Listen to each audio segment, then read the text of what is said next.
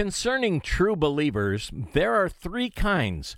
Pastor Ed Ray explains. Someone said there are only three kinds of true believers those who are in the middle of a storm, those who are just coming out of a storm, and those who are going into a storm right now.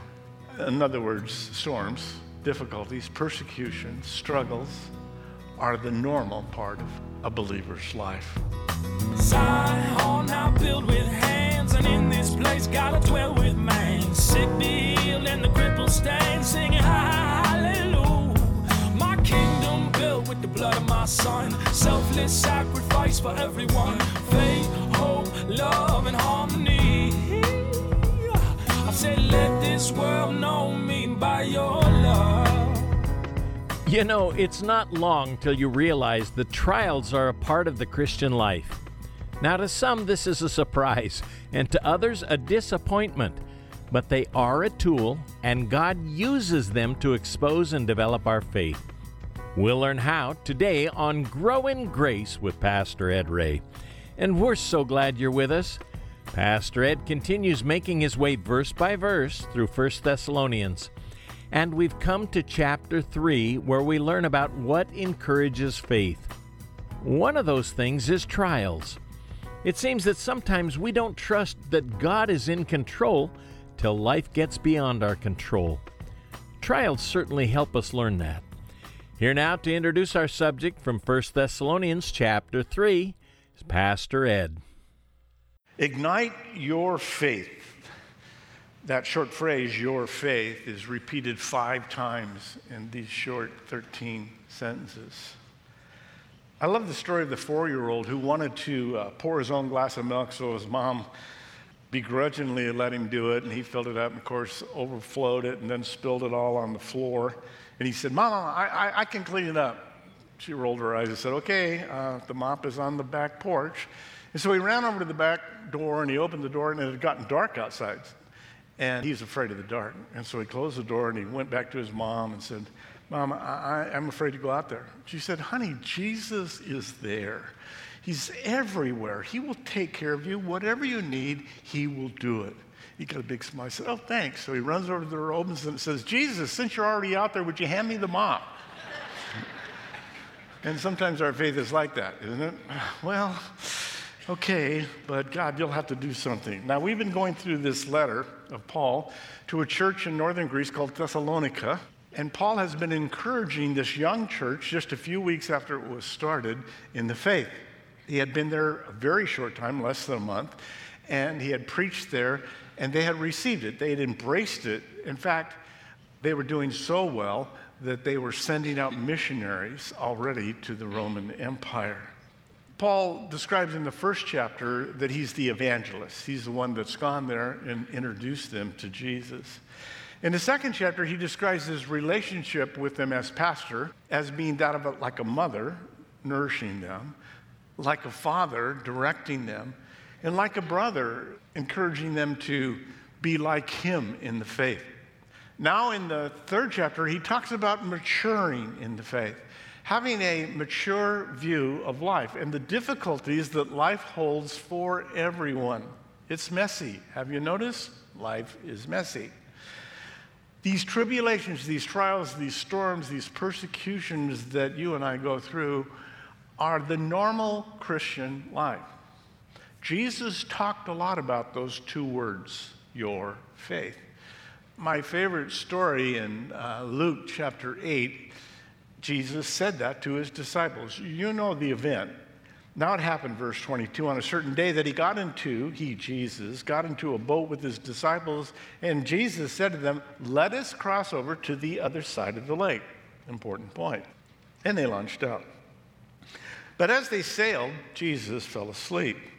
And then a windstorm came down on the lake, and the boat was filling with water, and they were in jeopardy. And they came to Jesus and awakened him, saying, Master, Master, we are perishing. We're going to die here, and you're sleeping. And Jesus arose and rebuked the wind and the raging sea, and they ceased, and it was calm. But then he turned to his disciples and he said, Where is your faith? And they were afraid and marveled and said to one another, Who can this be? For he commands even the winds and the waves, and they obey him. I love it that Jesus didn't say, Where was your faith? He put it in the now. Where is your faith? That was this question to them because he is the God of now. He is the great I am. He is the God of your faith right now, this moment. Well, we can talk about the faith that we had back yesterday and last year and 10 years ago. And we can look forward and say, well, we'll have faith in the future. But real faith is tested right now, in this instant. So Jesus is speaking to them about their faith now. Now, he had said to them in that story in Luke 8, we're going over to the other side. They, they should have expected that to happen even though there was a storm along the way, because Jesus said they were going to make it to the other side. That's what Jesus says to you and I. We're going to make it to heaven. He is able to keep us from falling and to present us faultless before the Heavenly Father. But along the way, there's a lot of storms. Have you noticed? Those waves come crashing over the side of the boat, and our faith is challenged. That's what this section is about. The Lord feels the same about you and I, I'm sure. He says to me quite often, Ed, where is your faith? As I'm crying out to him, I'm going to drown. This time it's not going to work. I know it's going to fail. it, it's inevitable. Fear comes into every believer's life, and faith deteriorates. So, how do we get more faith? Faith comes by hearing the Word of God. That's what's happening right now for you and for me. That I, in fact, am growing in faith as I even read to you the Bible. As we saw last week, the Bible is alive, it is a living thing that the Holy Spirit empowers to cause you, your faith, to be strengthened and my faith. So, someone said there are only three kinds of true believers those who are in the middle of a storm, those who are just coming out of a storm and those who are going into a storm right now. In other words, storms, difficulties, persecution, struggles are the normal part of a believer's life. They were trusting in themselves, which is often the problem. We think we're doing fine in the Lord, but it turns out when we're tested, when we're in the middle of a storm, we have faith in our ability to get through the storm instead of his ability to get us through the storm. That's what they discovered about themselves. So, where is your faith today, right now, this morning? Everybody has faith. The question is, what is the object of my faith, of your faith? Even before I was a believer, I had great faith. I had faith in science. I had faith in the power of observation, empirical science. I had faith in my ability, my five senses, to see what's real and not. But it turns out that there's another whole world that's unseen that can only be seen with the eyes of faith. It cannot be seen with physical eyes. It cannot be touched with a physical hand. It can't be heard with our natural ear. It can't be tasted of. It can't be smelled with our natural senses. But God is waiting to enhance our faith so that we can experience all those things. Okay, so that's where we're going faith is the hinge. Faith is the fulcrum. Faith is the key to a Christian's relationship with God. It is how we get started, Ephesians 2:8 says. It is by grace you have been saved through faith. It's how you start the Christian walk. You make that step. It's how your walk is maintained along the way. Hebrews 11:6. I already quoted it.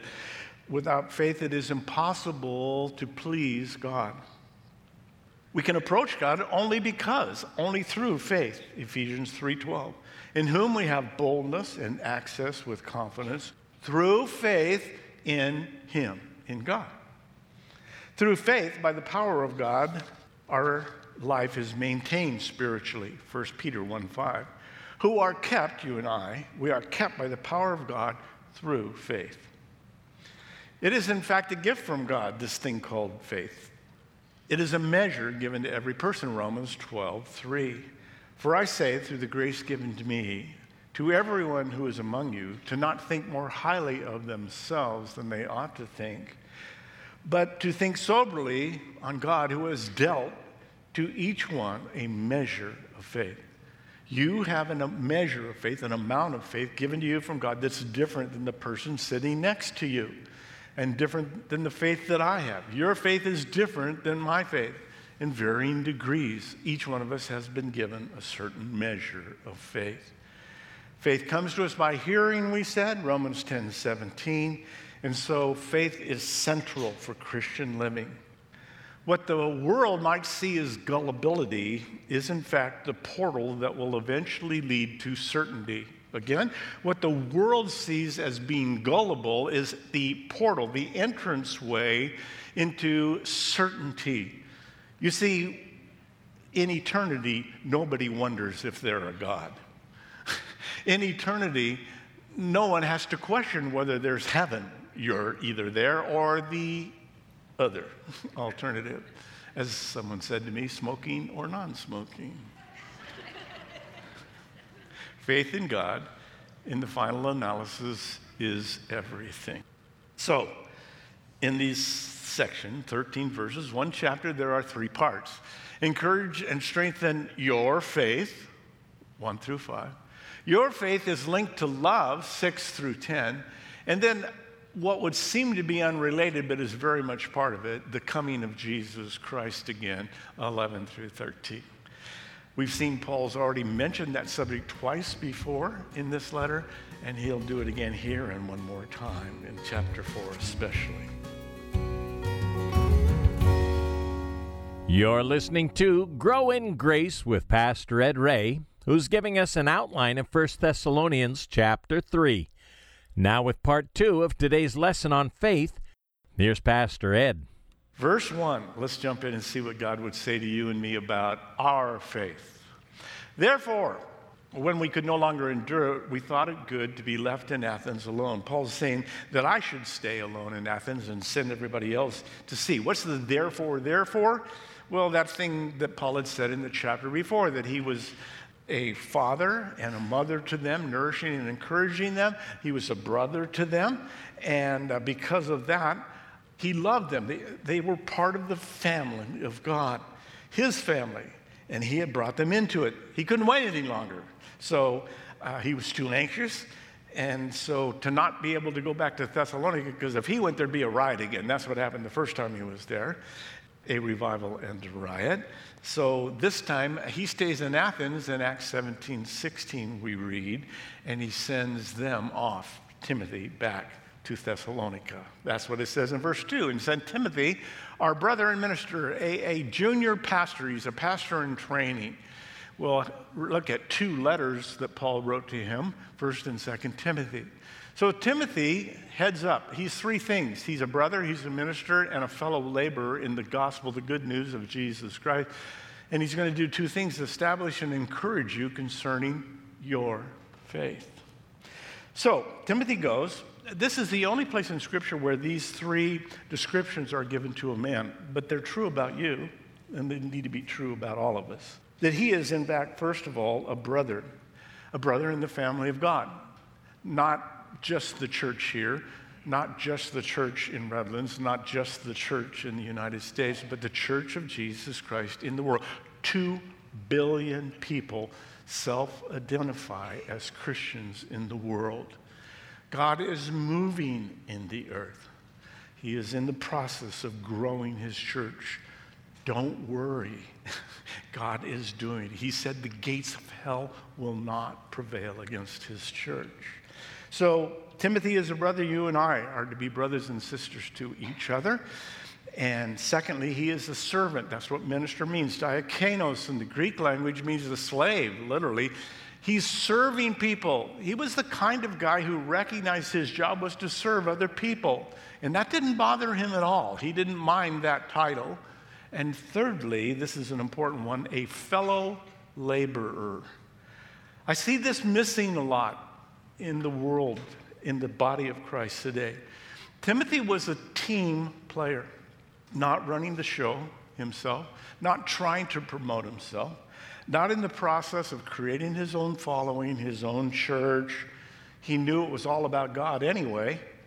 And so in God's harvest field, he was just a fellow worker, as are you and me.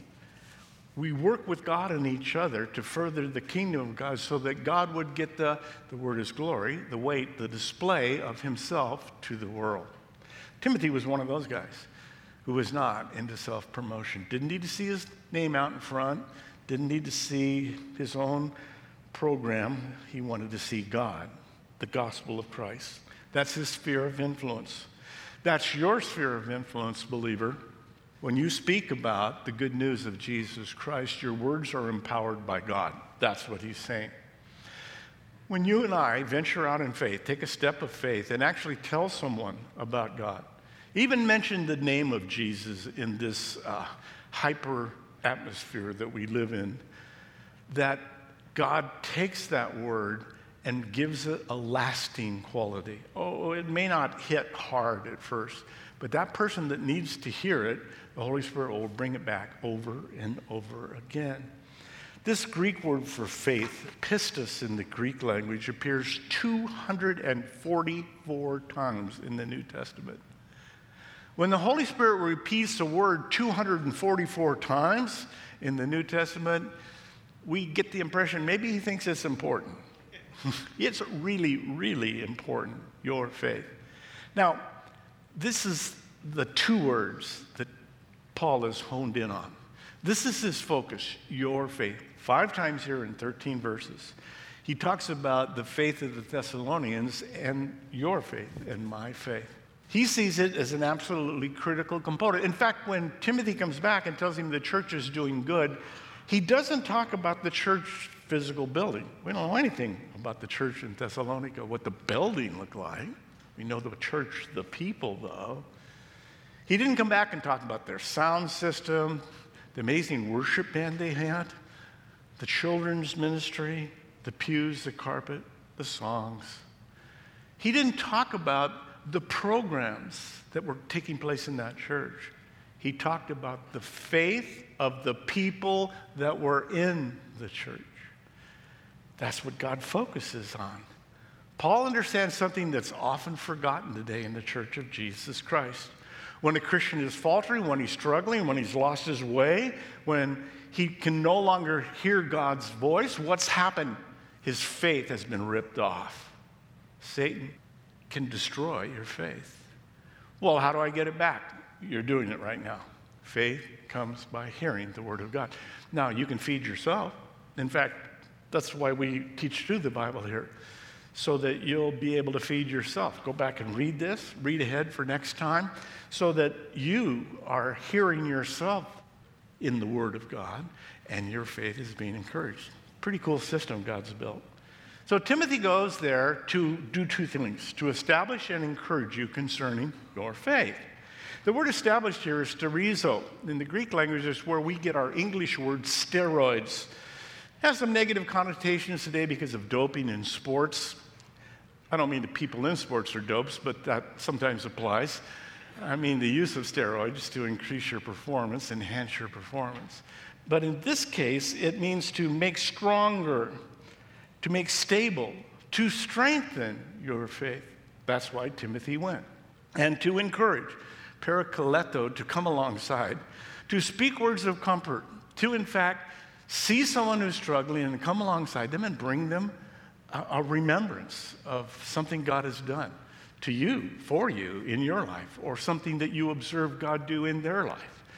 You see, we all struggle in this area of faith. There are times where every single one of us will find ourselves in the fear factory that God is bringing someone to you or bringing you to someone else who's in the middle of that so that we can build them up. Verse 3 that no one should be shaken by these trials, by these afflictions.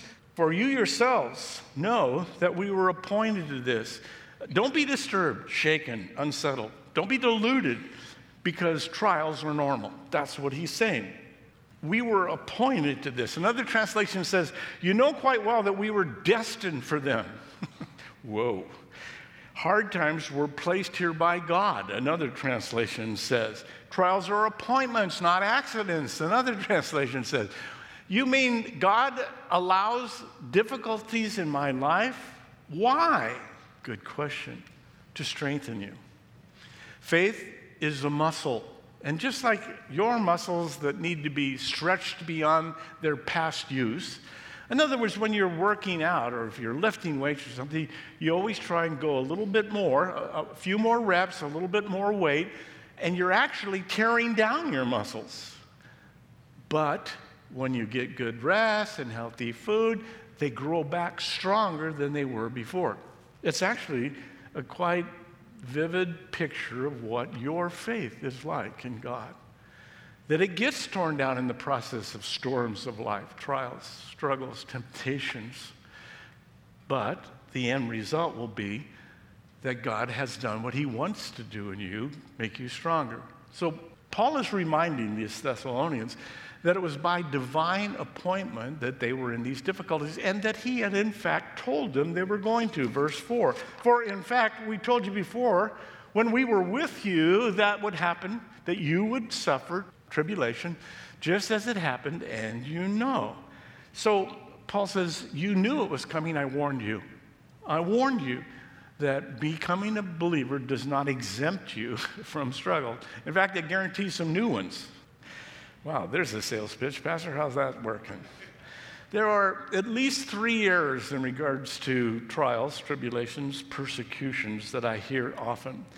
The most common one is probably that real Christians don't suffer afflictions. I hear that from television evangelists all the time. Well, you just learn from the Word of God you don't have to go through trials, you don't have to go through storms. Sorry, that's not biblical. Listen to Hebrews 2:10. For it was fitting for him, for Jesus, for it was fitting for him to whom are all things, and by whom are all things, to bring many sons and daughters, you and I, to glory, to completeness, to make the captain of their salvation perfect through suffering. He went through suffering persecution, and so why do we think our life will be any different? It will not. Hebrews 5 8. Though he was the Son, yet he learned obedience by the things which he suffered. So it was good enough to teach Jesus, it's good enough to teach us. Yes, in the body, he learned these things. God does teach you and I perseverance, strength, patience, obedience, how to comfort others.